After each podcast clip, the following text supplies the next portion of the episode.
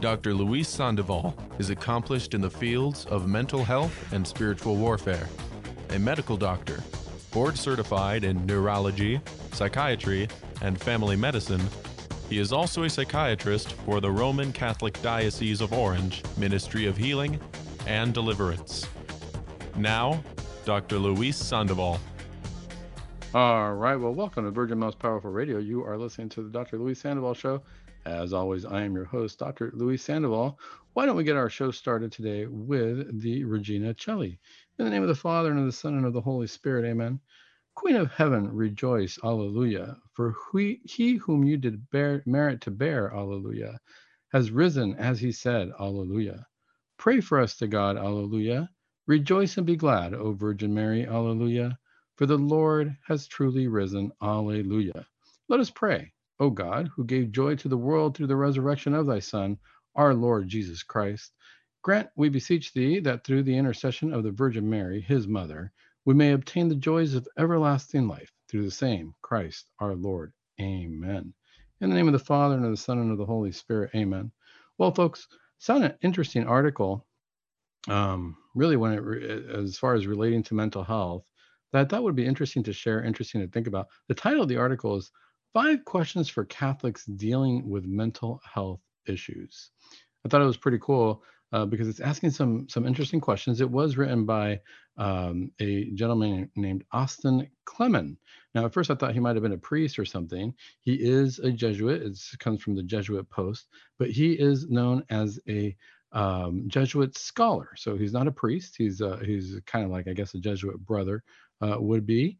But it's an interesting article because this is a, uh, some of the questions that come up here are a lot of questions I get from people when it comes to mental health. Listen to these quotes and tell me if this is uh, sounds familiar to anybody.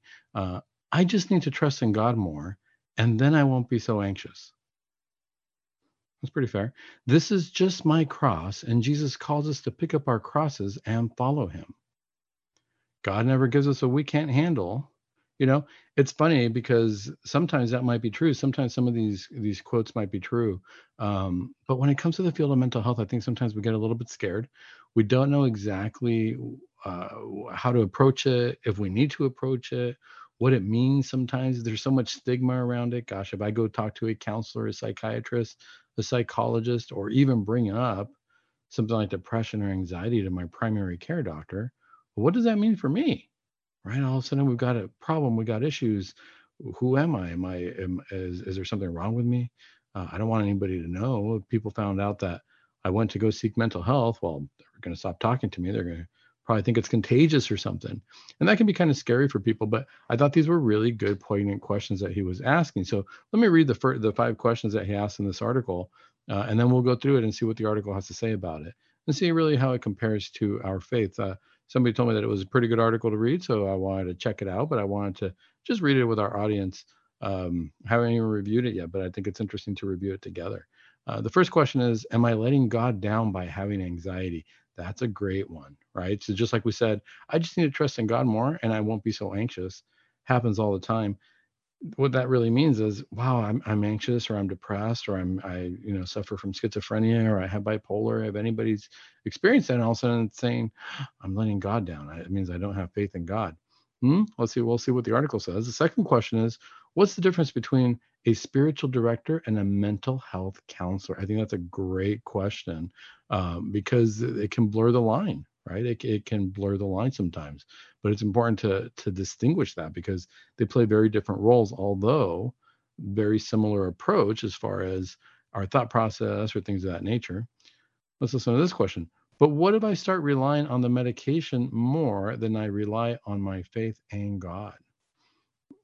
That's a good question. What am I relying on? Is it okay to take medication at that point? We'll look at that.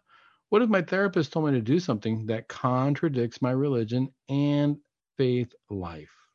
This one comes up all the time. This is, I think, where people say, I want to have a good Catholic psychiatrist, a good Catholic therapist, or something. All right. And then the last question in this article is How can I find a counselor who will work with me and my faith identity? So those two last those last two questions, you know, very similar uh, in some ways they overlap a little bit but those are important questions to ask too you know, if we're already going to head down this path of mental health, um, why are these important questions to ask? Well, because we start opening up our minds, opening up our our hearts and our confidence in people, and we're really sometimes putting too much confidence in, in the therapist or the psychiatrist. Uh, when in reality, we got to remember, therapists and psychiatrists, they're just there to give you their professional opinion. You know, they're not always there to be your spiritual guide, but if you find somebody who is Catholic, who has a Catholic background, then you can also start talking about the faith a little bit. And I think I think sometimes when we do that, when we're going to a, I say I want to find a Catholic psychiatrist, a Catholic counselor, sometimes what we're really saying is I I wish I could talk to a priest. You know, it depends. I've had that happen a lot where um, I've had some patients who were were coming to me for help or what what they thought was help. I told them, "Gosh, you don't really need to keep coming to me. You're doing okay. You know, we come and we talk and we talk about life questions, but uh, you know, your anxiety's resolved or you're no longer on medication. You don't need to keep seeing me because I'm a doctor." But they say, "No, but you know, when we come, we can talk about. I ask you my questions about the faith, my doubts, and you answer them." And at that point, then I had to ask myself, like in that question, am I a spiritual counselor? What's going on here? What's the relationship like? Because if you came to me as your doctor, I got to stay as your doctor. And if that's no longer needed, if that service is no longer needed, then that's where sometimes doctors will say, well, you don't need to see me anymore. So this is uh, important to, to look at, important to ask, because the dynamic of why do I go to see a mental health professional and do they need to be Catholic? Uh, that's an important important question to ask. So let's see. Am I letting God down by having anxiety? Let's just even start with that if I have a mental health issue, does that mean I don't have faith in God? Well, let's see what the article says. It says, I know many people struggling with anxiety who have quoted Matthew 6 34. Do not worry about tomorrow. Tomorrow will take care of itself, as though they are letting God down by being so anxious. But that is not true. Having a mental illness is nothing to be ashamed of. In fact, 46% of Americans will meet the criteria to be diagnosed with mental illness during their lifetime. That should not cause us to despair, for Christ himself said, those who are healthy do not need a physician, but the sick do. And that comes from Luke chapter 5, verse 31. Now, where he got the number of 46% of Americans will meet the criteria to be diagnosed with mental illness, I'm not sure. He doesn't uh, give me a reference for that. Uh, that would be interesting to, to get a citation, but it's important to consider. Would I say that that's pretty accurate? Probably you know, because look at what it says. It doesn't say that 46% of Americans have mental illness. It says 46% of Americans will meet the criteria to be diagnosed with mental illness at one point in their life, which is possible. Anybody can meet criteria. It could all be. It could just be that you're having a bad day, but you might be experiencing some frustrations, anxieties, depression, something along those lines. But it's important. He said something here. It's nothing to be ashamed of that's something to remember because I think a lot of times that's where the word stigma comes in. A lot of times we see mental health as something shameful, but the reality is we all go through it. It says, We are people of the resurrection. We know that God is calling us to something greater, but that does not mean we have to be perfect now. That's a really good point to make. You know, a lot of times I think, and not even just with mental health, but I think a lot of times as Catholics, sometimes we think I can't show up to church or I can't show up to confession or I can't go receive the Eucharist or I can't do uh, um, you know anything until I'm perfect. I can't go to. In fact, yeah, sometimes I can't go to confession until I've resolved issues, and that might be true. Obviously, going to confession, we have to be remorseful for our sins. We have to have made a, a decision to change our life, our lifestyle. Um, but sometimes we we feel that we have to be perfect now, and we can't present ourselves to God until we're perfect.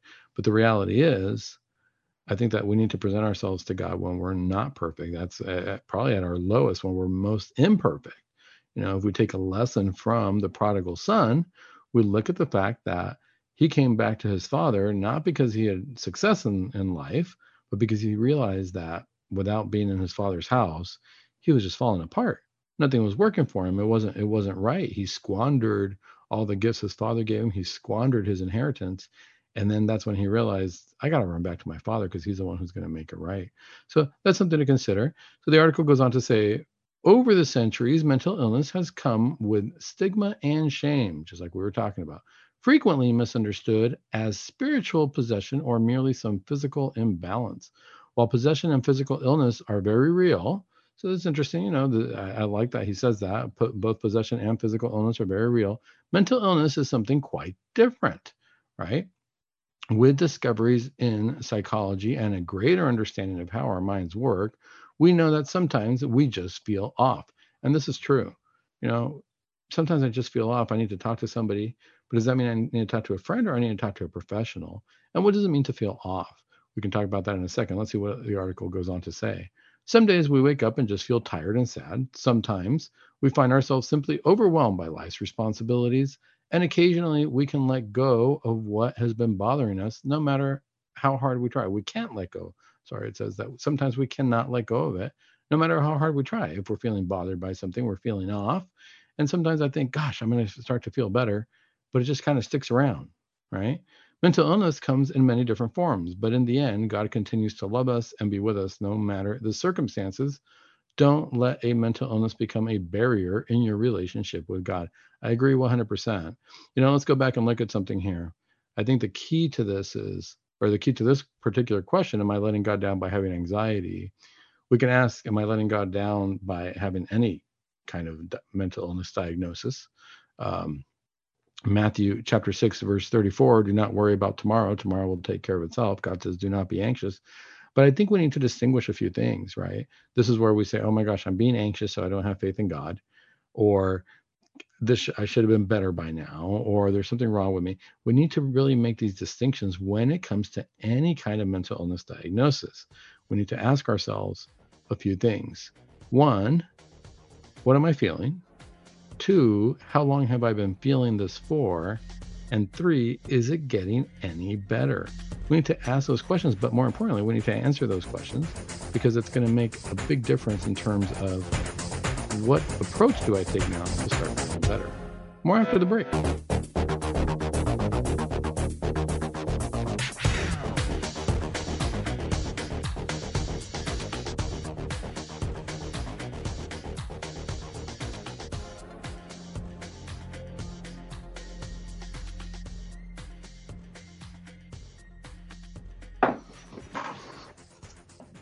Right, folks. Well, welcome back to Virgin Most Powerful Radio. You are listening to the Dr. Luis Sandoval Show. And today we're talking about mental health. We're talking about what does this have to do with my Catholic faith? What does this have to do with my belief? And in reality, more than anything else, what does this have to do with uh, my relationship with God? Right. So there's all the stigma, there's all the usual questions about am I uh, okay?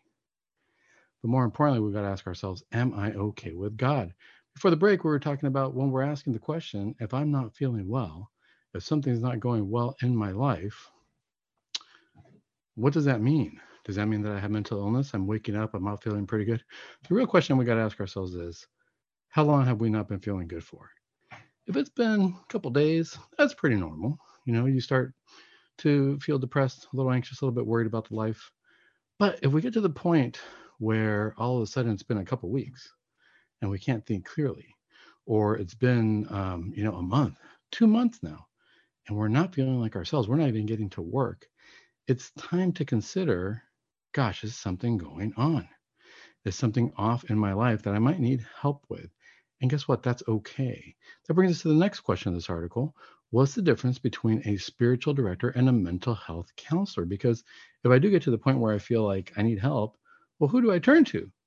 Do I turn to a psychiatrist? Do I turn to my primary care doctor? Do I turn to just a friend? Depends on what we're going through. Let's see what the article says. What's the difference between a spiritual director and a mental health counselor? Spiritual direction can play an important role in the spiritual well being for most people. Yet, a spiritual director is not the same thing as a mental health counselor. Whether your spiritual director is ordained, vowed, or even trained does not mean they are qualified to provide mental health counseling. This is important. This is very, very true. You know, this is where I talk to my friends who are priests, and it's funny because we share stories and and we end up, you know, just uh, realizing the same thing. I tell my friends, gosh, you know, you get all the people in, in, the confessional who need mental health help or therapy. And I get a lot of people coming to me and giving me confessions and they tell me all their deepest secrets. And I think, well, I'm not a priest, so there's not much I can do about that.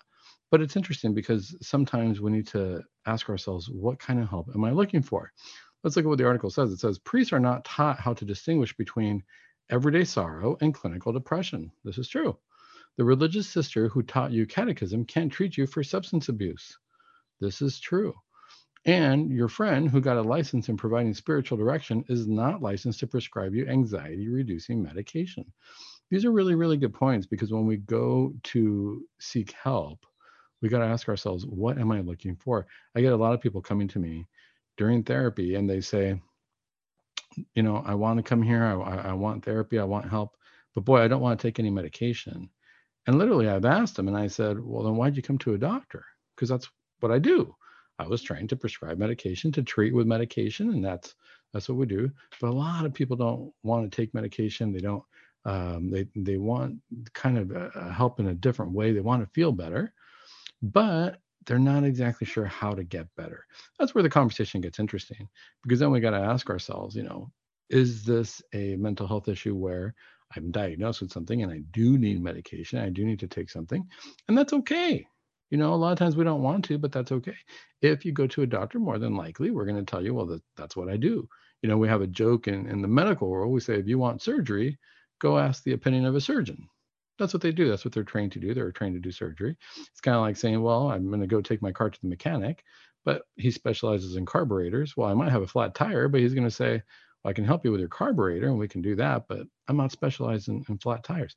So this is something to consider when you're going to somebody if I feel like I need more spiritual direction, more spiritual help, or I feel like my issues are more of a spiritual nature, gosh, I'm not in good with God or things like that, then I better go talk to a priest, a spiritual counselor, or something along those lines.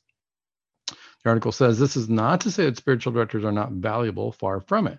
Finding a trained spiritual director and having a spiritual guidance are instrumental in faith life. A spiritual director can provide assistance when discerning God's movements in one's life, or they can offer feedback and guidance when prayer and faith seem empty and desolate. But just as one would go into a spiritual director for spiritual guidance, you should go to a counselor for a mental illness. And this is important. This is where it comes down to what am I getting out of this? What am I hoping to get out of this? Sometimes we can easily fall into the trap of, well, I like going to see my therapist because it feels good to talk to them. And that's good. But the question is, am I just talking to them like I would a friend?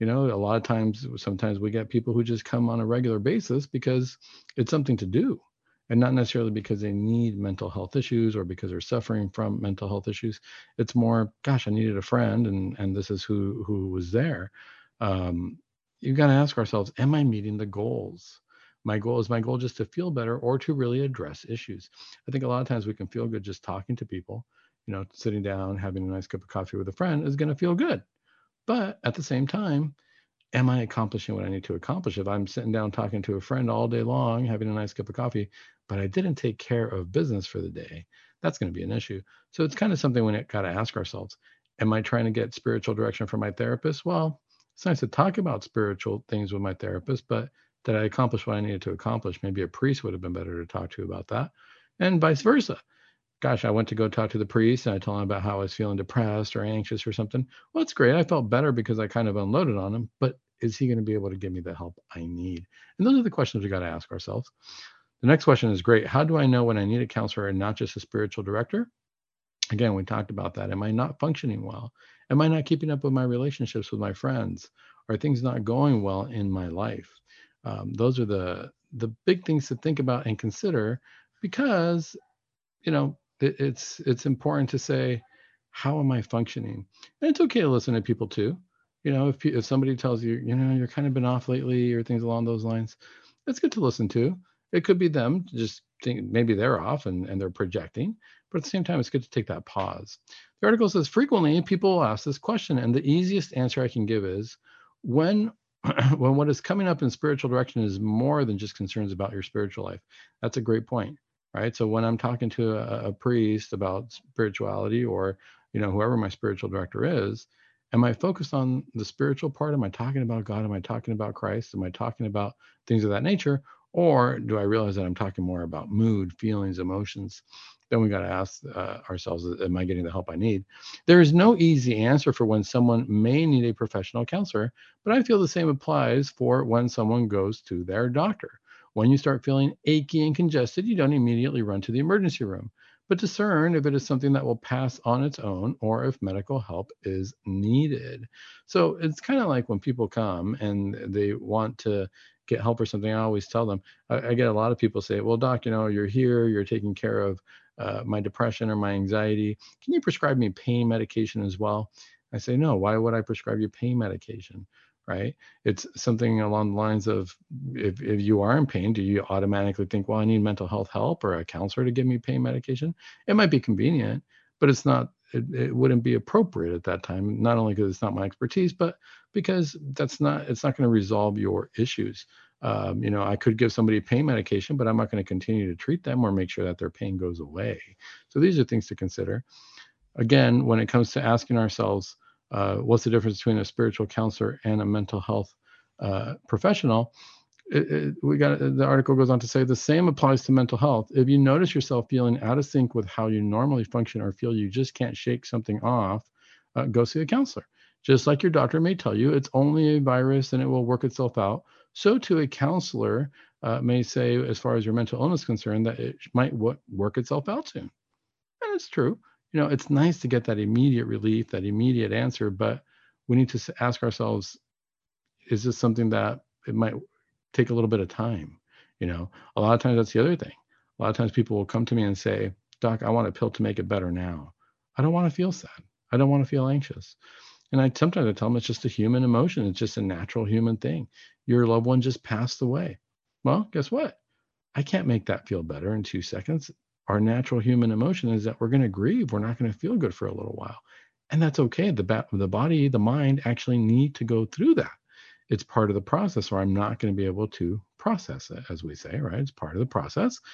The same holds true in spiritual in the spiritual life. I think a lot of times um, we got to ask ourselves, am I spiritually just kind of dry, or am I really in a bad place? Because in the spiritual world, we kind of have to go through things as well we have to go through sometimes not feeling good. We have to go through our different spiritual struggles. We have to go through uh, a period of time where we might not feel spiritually well, but the soul is processing something, uh, and we might come out stronger on the other side without even realizing it. So, those are things to consider. Who am I going to go see? Well, let's take a really good look at what am I struggling with. Well, the next point here in the article is really important but what if I start relying on medication more than I rely on my faith in God? That's a really good question. This has come up a few times. Even family members have asked me. Um, you know, they say, you know, my kid was uh, prescribed medication, or I was told that I'd do better if I took some kind of medication uh, for either my anxiety, my depression, uh, or just not feeling good, or things along those lines. Um, and the question comes up with, well, if I have faith in God, then I wouldn't need medication. Shouldn't I just have enough faith in God that He's going to take care of me without taking medication? That's not necessarily the case. That would be like saying, well, here's something to consider. Let's take a step back and, and ask ourselves this. If somebody tells you that you have diabetes, would you say, no, you know what? I'm not going to take any medication to control my sugars because I'm going to have faith in God. I'm going to I'm going to ask God and I'm going to say, God, you're going to help me control my sugars and I'm going to eat what I want and I'm going to keep whatever lifestyle I want, but I'm going to have faith in you that my sugars are going to be okay. Well, you, most people would say that's kind of silly. You know, you've been diagnosed with diabetes. I'm sure they can monitor your sugars and we can look at that and, and you can realize that the medication is going to make it better. Taking medication is obviously going to make it better. It's going to help control your sugars. And there's no way it would be silly to just pray it away. It's the same thing when it comes to mental illness, right? A lot of times we, they might say, well, there's no lab to tell me what level of anxiety I have, right? But we need to make a decision. We need to say, do I trust my psychiatrist? Do I trust my psychologist that they study, that they see the symptoms I'm going through, that they see the pattern of what's happening in my life? And based on what they study, they know that this medication can help you know, usually nine times out of 10, if I prescribe somebody a medication or we start going down the route of medication, they usually start feeling better. When the person starts to feel bad is mostly because they've been taking the medication, they start to feel better. And one of two things happens. Either their family, a loved one, somebody tells them, gosh, you shouldn't be on that. That's not good for you. Or they decide, I'm already feeling better. I don't need this anymore. either way, if they stop the medication, usually they'll come back and say, I think I was doing better when I was on it, and now I'm not feeling so good. I bring this up because sometimes you need to take the medication for a distinct period of time um, for you to feel better. And sometimes you need to stay on it, and that's okay. It doesn't mean it's anything bad. You might need to stay on it chronically, depending on your symptoms. We're going to look at how does that apply to the spiritual life, because a lot of times I think in our spiritual life we want a quick fix, one quick prayer, one quick act of blessing ourselves, and we want our spiritual lives to be all taken care of. And that might not be the case. We might need just a little bit more. More after the break.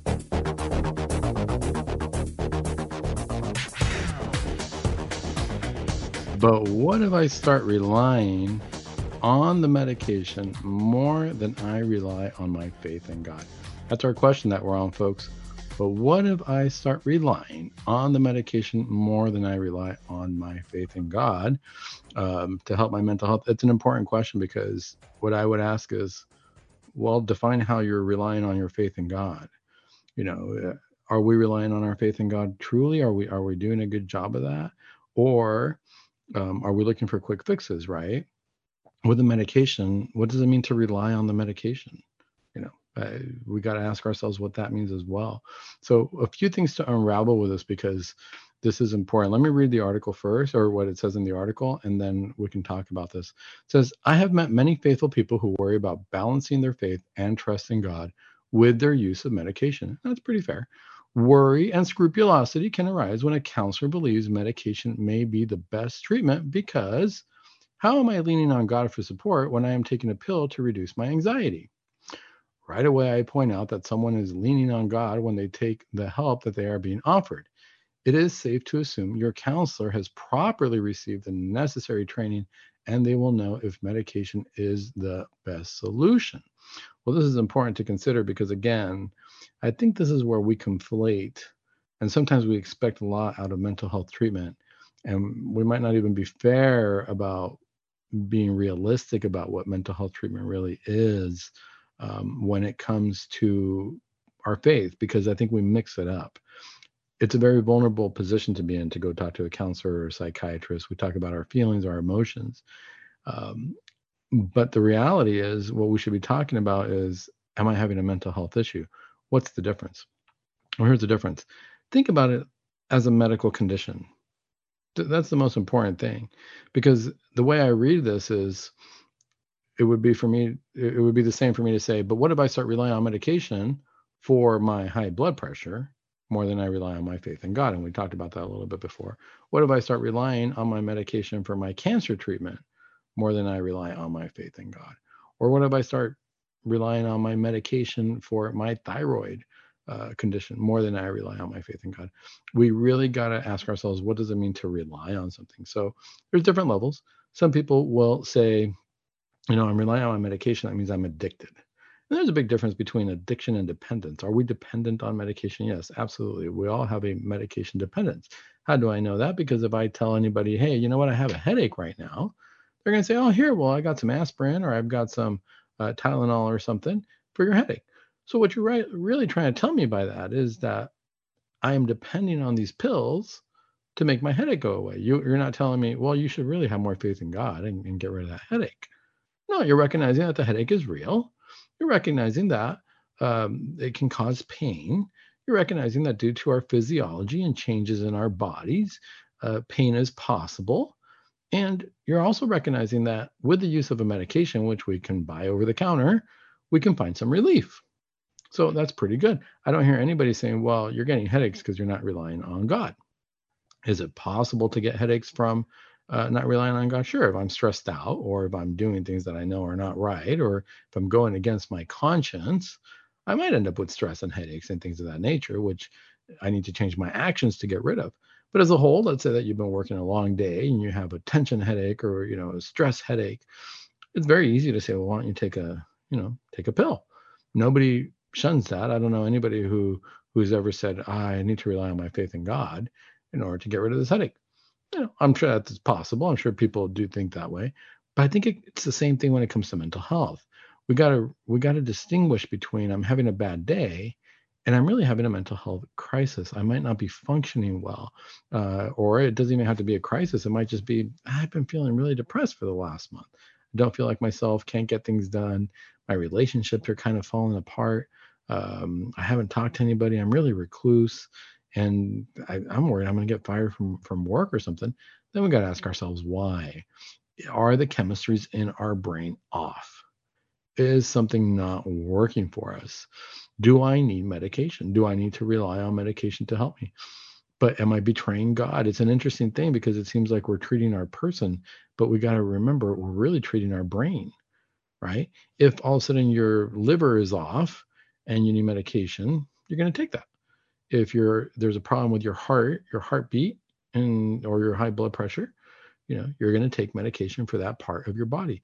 Well, when the chemistries in our brains are off, that's when we're going to end up with clinical anxiety, clinical depression, and that's why medication comes into play. I need to help I need to help out my brain on this one.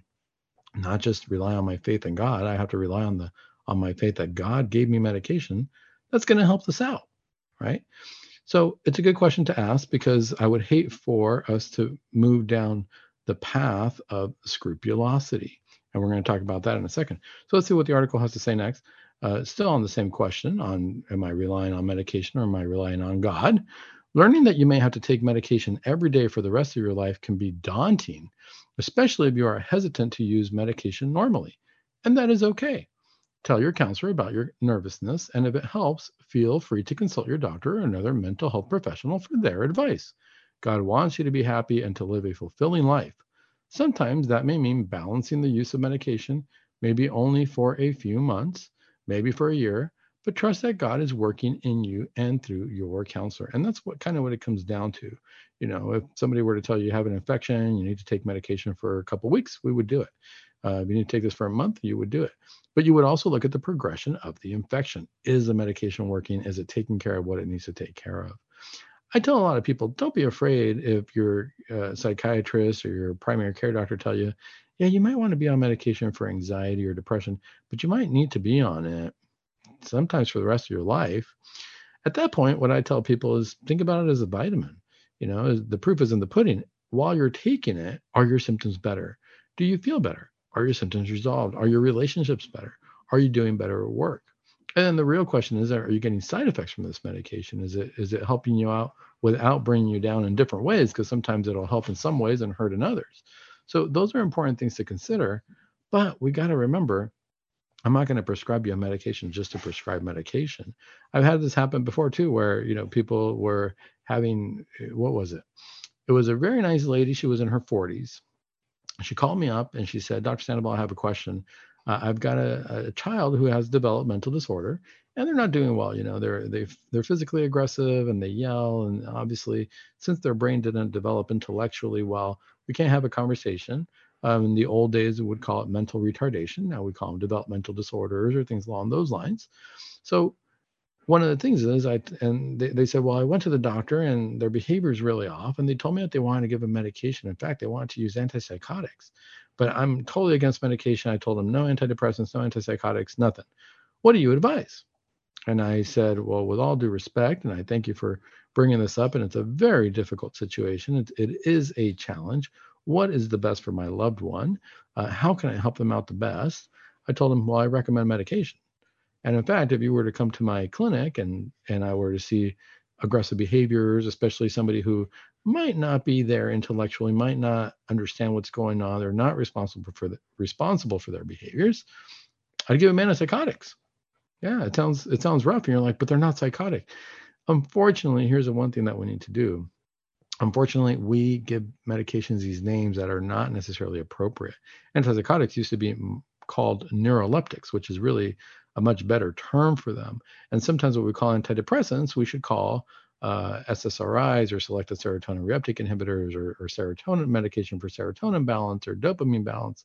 We should really uh, ask ourselves or describe the medication by what they do, not just by the symptoms that they treat, because we use them for so many different symptoms. But I can tell you, I have, and this, so this is what I told the person. I said, I know it sounds bad, it sounds like an antipsychotic, but I can tell you this. I've treated many patients with the same conditions and similar circumstances that you are describing right now of your loved one, and your loved one is in pain.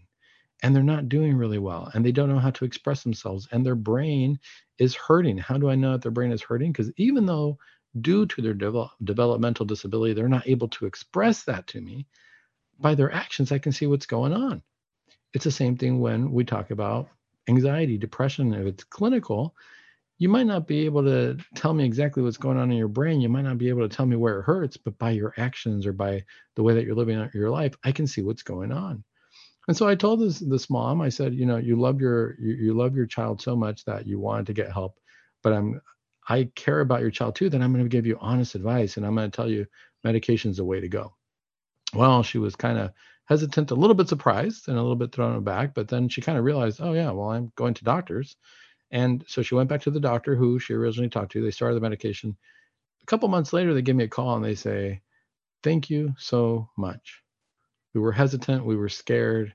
It was her and her mom who I was talking to. We were scared about uh, taking medication. Uh, we knew that the symptoms were were rough and that the behavior was off, but we were so scared about what was going to happen. Because the other thing I told her is, you can try the medication. If it doesn't work, you just stop it. You're right back to where you were. Right? There's no no harm in that. Of course, talk to your doctor about how to stop it. Sometimes you don't want to stop it cold turkey, but the reality is, they got a lot better. And they said, thank you so much because we wouldn't have considered it otherwise. And you really gave us that confidence to say, gosh, well, if Dr. Sandoval was going to use the medication, why not? You know, why not try it out? Sometimes we just need to hear it. You know, sometimes we just need to hear it from a friend or from a, another professional to say, okay, yeah, I'll try that out. Um, and it's important to consider that. But listen to the advice. The medication is there for a reason. It can be a little bit scary, but we got to recognize that the effects can be pretty dramatic. I've seen it where it's life changing. You know, it's life changing in terms of I was scared to take this medication, and now uh, because I did decide to take it, my life is so much better. I feel better. I'm able to pray. I'm able to go to church. I'm not sitting in church judging everybody. I'm not sitting in church, you know, bitter and angry or, or, feeling that way. I feel much lighter. I can get my things done. I'm not worried about little things, you know, like like I was before. And so that's pretty important. That's uh, that's important to consider. Let's look at the next question. It says, "What if my, my uh, this is an important question, folks. This one we want to hear, and let's see what the article has to say because this is super important. What if my therapist told me to do something that contradicts my religion and faith life.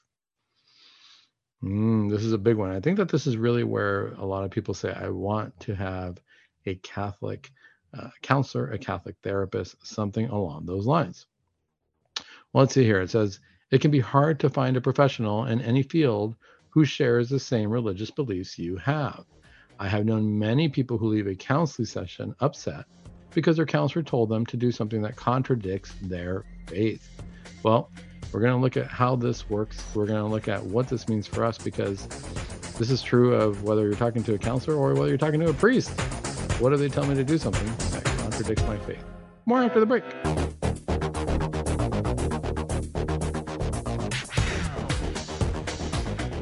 What if my therapist tells me to do something that contradicts my religion and the faith life? That's where we're at, folks. That's the question right now. It's an important question to ask, but gosh, just before the break, I got to ask the same question in a different way. And I got to say, what if my priest tells me to do something that contradicts my religion and my faith life? Is that possible? I've had it happen. We've been, I mean, a lot of times, I think, um, I'm not going to say that priests are bad. I'm not trying to judge them or anything along those lines.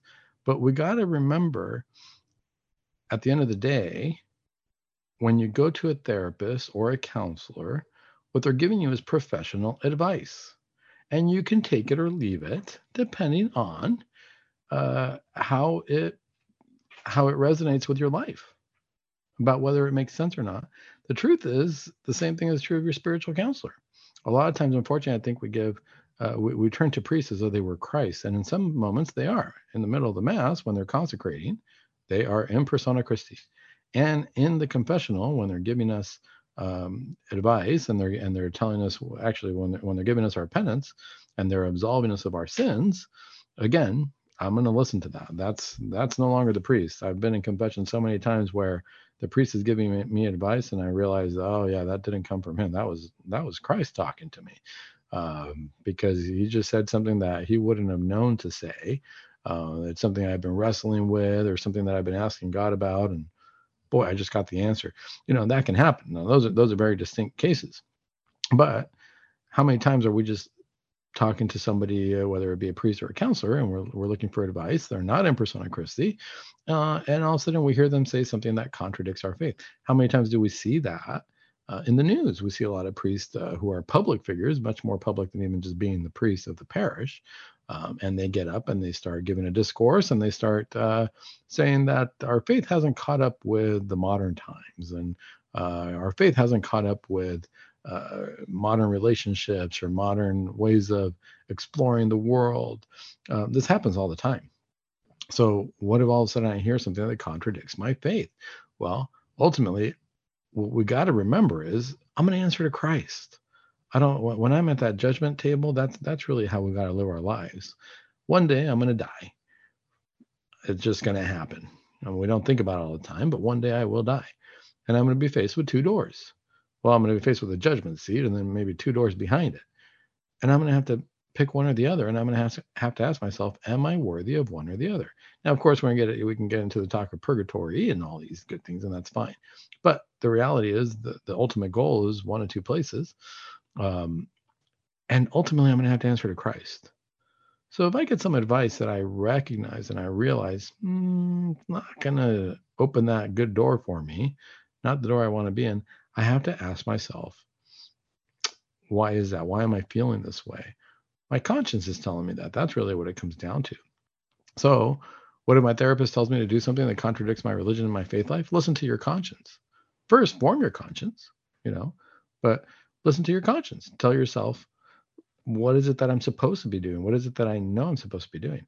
What we want to remember is that ultimately, if you're coming to me as a as a psychiatrist, as a therapist, as your doctor, you're coming to me for my professional advice. Right? I'm not God. I'm not here to tell you what to do. I can give you advice. You can take it or leave it. Happens all the time. Happens all the time for my patient, anybody who is being treated for medical issues. I have lots of patients who come to me and say, you know, I didn't take the diabetes medication that you prescribed me, so you know that's it. Uh, are you gonna get mad at me? What are you gonna say? And I said, no. You know, I'm here to give you advice. Whether you take it or not, it's gonna affect you. It doesn't affect me. So I give you advice, hopefully, so that you get better and that you heal.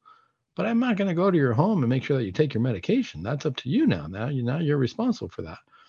But you got to ask yourself, is that good advice or bad advice? What if I tell you, ah, you know what, once a week, go ahead and eat half a cake? You're going to say, well, Dr. Sandoval, thank you for giving me insulin, but I don't think that I should be eating half a cake once a week. That doesn't sound like good advice. The same thing is true if you go to your counselor and they tell you something along the lines of, gosh, you know, your marriage, it sounds like you, you're going through a tough time. It might be depressed a little bit. You're not getting along with your spouse. Maybe you had an affair that might help out. It would spice things up a little bit. Or have you considered an open marriage? A lot of people are doing that nowadays. Open marriage just means that you can go and have dates and relationships with other people other than your spouse. Um, something inside of you might say, well, I can see how that could technically be exciting to meet new people and things along those lines, but I don't think that that goes with my faith base. So thank you, but no thank you. I'm not going to take your advice on that one. That's just not going to work, right? no different than if a priest tells you, you know, it's okay every now and then to, you know, sin in this way or to, or gosh, you know, I remember, I remember very distinctly.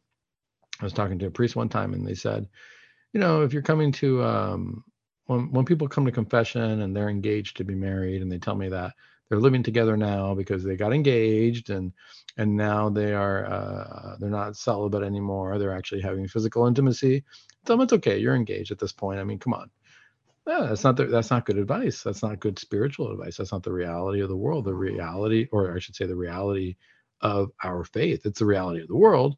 It's not the reality of our faith. When it comes to our faith base, it really comes down to, do I want to follow the catechism or not? You know, I've had friends who say, "Oh, Dr. Sandoval, I, I, I really, um, you know, the the Catholic faith is great." There's always the buts. You know, I read the catechism, but there's this one part I don't agree with. Okay, at what point, this is the question I would ask, at what point or how many tenets of our faith can you disagree with before you decide you're not Catholic?